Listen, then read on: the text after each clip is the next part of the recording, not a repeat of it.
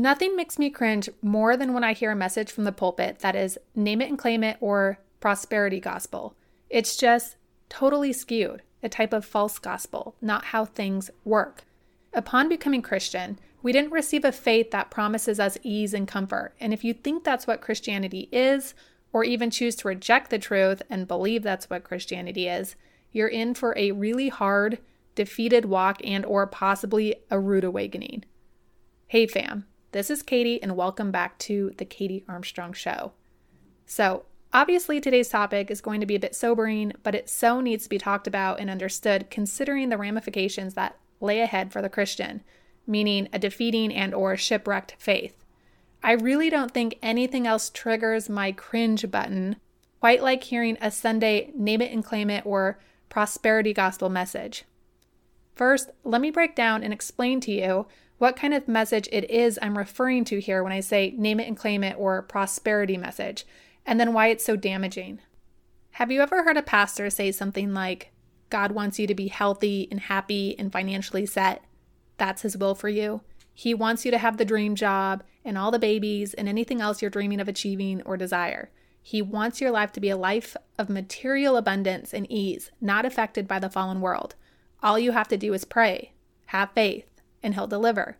I mean, if God is the gift giver who didn't even spare his own son, but gave him up for us all, how will he not also, along with him, graciously give us all things? Romans 8:32 says. He is a rewarder of those who diligently seek him. Hebrews 11:6 says. If there is a flu going around, you don't submit to that flu. In Jesus' name you claim good health because Psalm 91:10 says, you have made the Lord your dwelling. No evil will befall you, no plague will approach your tent. Are you seeing what I'm saying here? What a prosperity or name it and claim it message does is completely overlook and pervert the actual gospel and the actual reality of, well, pretty much everything. And it totally leads people away from service to God into self service and self worship, living this life for themselves and their agenda, where God is their genie and not their God. But it sounded nice, didn't it? It's a great twist on scripture, on what God has said, totally ignoring pretty much everything in the entire Bible and what God's plan and objective is here on earth. It just breaks my heart to hear congregations be told this sort of thing, mostly because I know when they walk out and go home, they're going to expect X, Y, and Z to happen as a Christian and eventually end up defeated, feeling unloved, wanting to give up, like they don't know how to have faith, depressed, and all sorts of confused and questioning God as to the whys of life. It's just such a missed mark by pastors to equip and teach the truth that sets us free, because the prosperity gospel or those name it claim it messages, those don't set us free. In fact, they distort our purpose and relationship with God and set us on a path of constant false expectation and emotional turbulence, which is a kind of bondage. We'll never find peace under the belt of that teaching, just confusion. The real gospel, the one that demonstrates in truth just how good God is and how much He loves us, should incite a response from us toward God that is of service and sacrifice, not a commitment to expecting, demanding, or claiming for ease. We are enlisted soldiers now, entering into a battle, still living in this fallen, broken, disease ridden world for the glory and kingdom of God. So let's talk about what we actually signed up for as a Christian and the perspective that will give us peace as we sojourn through this crazy world. When we realize all have sinned and fallen short of the glory of God, and the wages of sin is death, but God so loved the world that he sent his only Son, so that whoever believes in him will not perish but have everlasting life, our eyes should have been opened and our knees should have hit the floor in gratitude, reverence, and worship as deeply flawed creatures before their perfect, holy, and good Creator who loved and loves us so much that he extended us such mercy ready to forsake sin, our flesh, and the world, all the things that are in opposition to God, pick up our cross and follow him. Romans 12:1 says, "Therefore I urge you, brothers and sisters, in view of God's mercy, which is his not destroying us but saving us by his own blood. So in view of God's mercy, to offer your bodies as a living sacrifice, holy and pleasing to God. This is your true and proper worship. There is a reason you and I, all of us Christians, are still here. a reason we didn't get sucked up to heaven the moment we believed to be relieved of this fallen world and our flesh and given our eternal life of beauty and ease before God. And it's to be of service to others, the Great Commission of Matthew 28. It's thank you for opening my eyes, Lord, and showing me this fallen world. Thank you for showing me my sin and sinful nature and for saving me from the sting of it, eternal death, for eternal life. I see now. You are good. You are the only thing that is truly good. And you have enlisted me now to stay in your name and fight in this battle against evil for souls by the power of your Spirit that you've placed within me. How can I best surrender the rest of my life here to serve you? How can I best glorify your great name before I come home to heaven? What would you like to do with my life? What works have you created me for in Christ before the foundation of the world? Recall Ephesians 2:10. For we are his workmanship, created in Christ Jesus for good works, which God prepared beforehand that we should walk in them. You see, the prosperity and name it stuff is all about me. It's God saved me, and now I can live for me with a genie by my side to do so. It focuses totally on the here and now and escaping the discomforts of this world. It claims I'm above suffering and this fallen world, and I can kind of command of God what God's will is to be for my life based on Garden of Eden conditions and poorly applied scripture that isn't understood in context of the whole counsel of God. It really is everything that has nothing to do with the actual reality of God, His plan, and being enlisted. Hopefully, a lot of what I've said so far hasn't been too jarring. What I'm about to say, though, might be, but it'll be a huge, crazy blessing that will change the way you see and live and experience God if you'll dig in and receive it.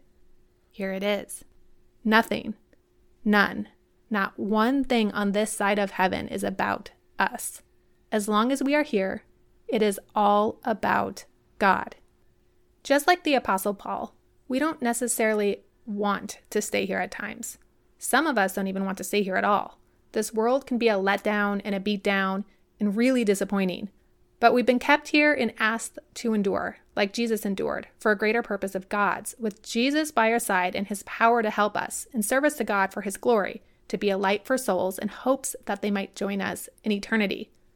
It's all about God's will and what He desires to accomplish, not our will and our desired life of selfish ease. This is called total surrender, totally handing over our short earthly lives to be used for His glory in response to His work for us on the cross and the awesomeness of eternal life. And that's what Romans 12:1 means. In view of God's mercy, to offer your bodies as a living sacrifice, holy and pleasing to God. This is your true and proper worship. This is where the greatest peace one can find is, and the truest freedom this side of heaven, when we can lay it all down, praying to God, but accepting what God allows. It's His life, and shine through it by the power of Christ for His glory. This is how we store up treasures in heaven, as Matthew 6 says. But this can only come by a true and accurate understanding of God, the gospel, His agenda, and our purpose. It is true in perfection, our lives weren't ever supposed to be touched by hardship or trouble or sin and pain. However, the reality has changed and the context of life and the mission on earth is now different. There will be suffering and pain and disease and loss. Just because we are Christian and pray does not exclude it. God's will for our lives could include any or all of it, for God did not even let the cup pass from his own Son when he prayed. But God's power is made perfect in our weakness, where his glory can shine brightest. John 16:33 says, I have told you these things so that in me you may have peace. In this world you will have trouble, but take heart, I have overcome the world. All this is part of what God can use to change hearts and bring others towards Christ. When they can see the reality of Him through our lives, when they can see us going through the same things or worse and prevailing with joy and trust, or standing and doing what takes courage and or couldn't be done apart from a real God like standing for Christ in the face of death, or even lesser things that still take an extreme amount of courage and bravery. Philippians 4:12 through 13 says, "I know how to be brought low, and I know how to abound. In any and every circumstance, I have learned the secret of facing plenty and hunger, abundance and need. I can do all things through Christ who gives me strength." Now, I don't want you to walk away from this feeling any kind of defeated, as if all we signed up for is hardship and suffering. That's not what I've been trying to say here. God is a big God. He does heal, and He can do anything he wants. He performs miracles all the time. Look at a child, for example. And he can and does give really good, tangible, material blessings, not just the great blessing of knowing him and eternal life. But not always. It is all in accordance with his will and for his highest and best purposes, which oftentimes are way above our pay grade of figuring out. Just remember that. This perspective, fam, is one to dig into and hold on tight to. It will center you in truth and change the way you live, see, experience life, relate to, and even love God. It will give you clear vision and peace and take away any bitterness that you might have towards God. He is a good, good God. It's just our view of the gospel and our purpose here that needs fine tuned sometimes to be able to see just how good He is. And unfortunately, despite their title and best intentions, pastors don't always help. A good way to test a message is ask yourself Could my pastor go to the poorest country, suffering the worst persecution, and present this same message and still have it be true? Because name it and claim it stuff and prosperity stuff will fail the test every time. Why? Because it's inaccurate. It's a distortion of what's true. God's promises, His word, is for everyone and, properly understood and interpreted, applicable to every circumstance and every situation. If I can encourage you as we wrap up here, fam, be Bereans of the word.